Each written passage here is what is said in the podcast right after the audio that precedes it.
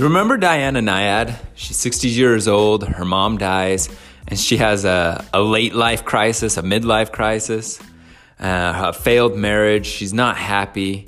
She used to do open water swims, and so at 62 years old, she attempts to swim from Cuba to Key West.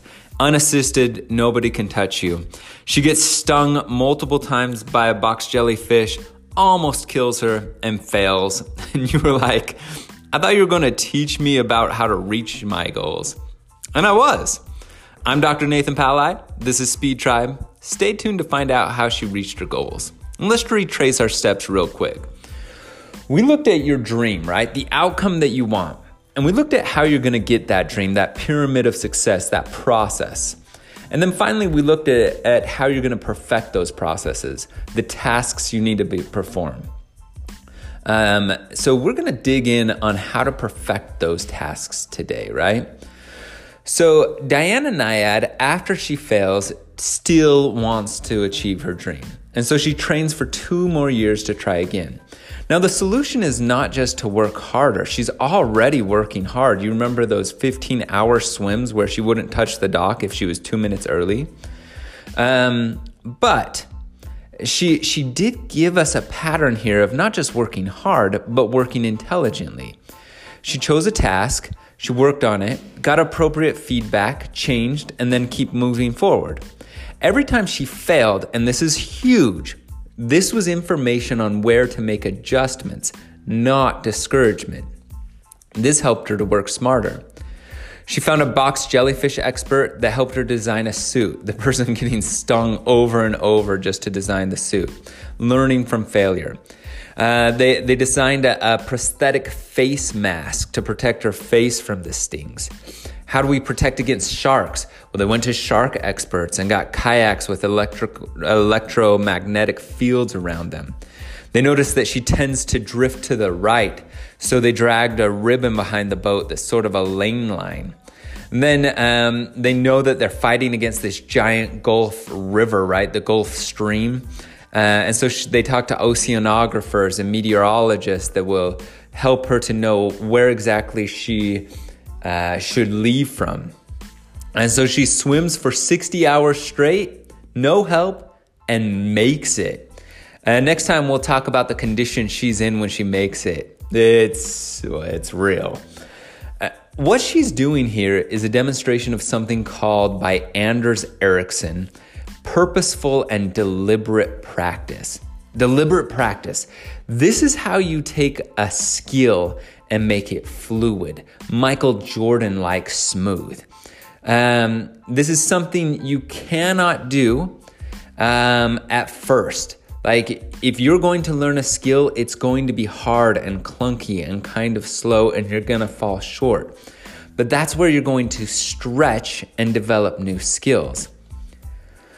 Uh, learning a new skill in sports or in life is kind of like learning to read. You take small chunks, letters, and sounds, and then you haltingly combine them into words and then sentences and then flowing paragraphs. But at the root is the chunk.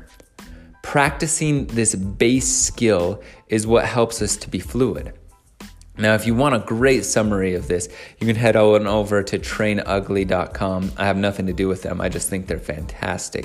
Um, and they have a good section on deliberate practice.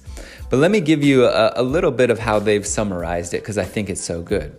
So, if you're going to deliberately practice a skill, whether it's baseball or gymnastics or anything, you're going to chunk it down you're gonna find one aspect of that skill. It's not just hitting, you're gonna focus on the swing or you're gonna focus on hand placement, right?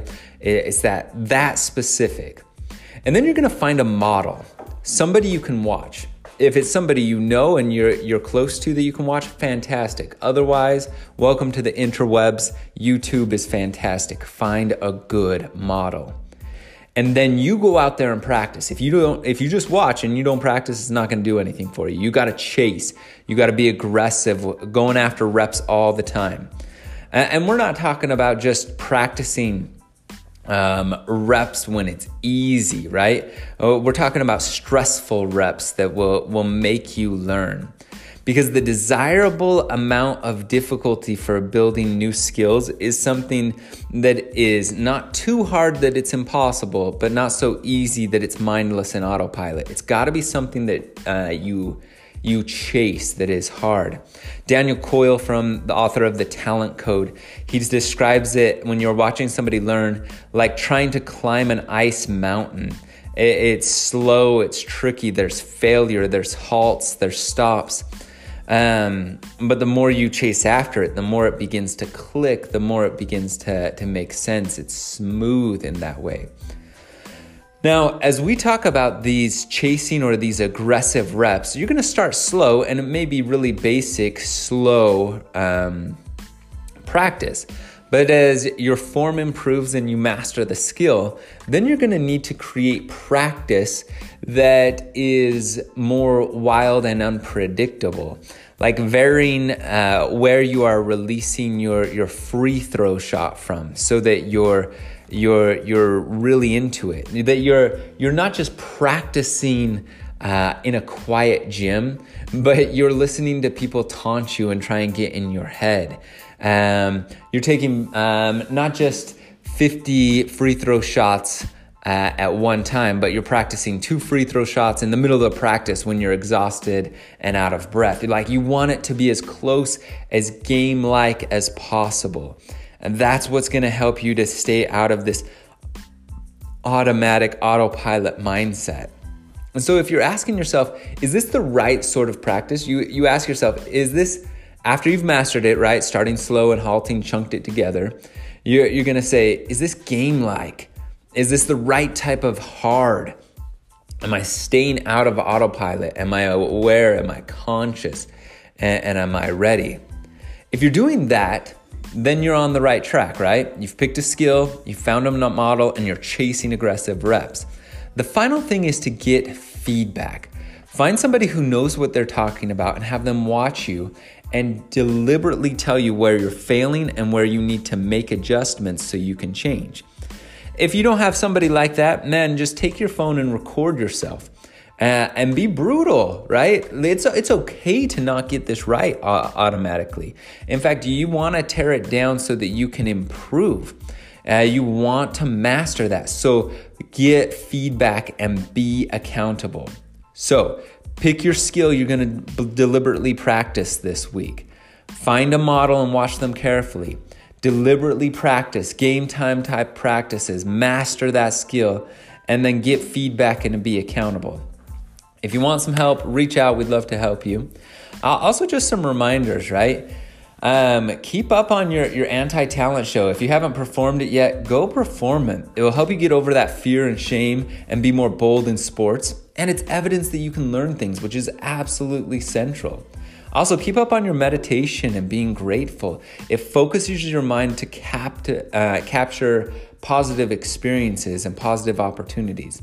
And then just take it one step at a time and enjoy the grind. All right, man. I'll see you next time. Thanks.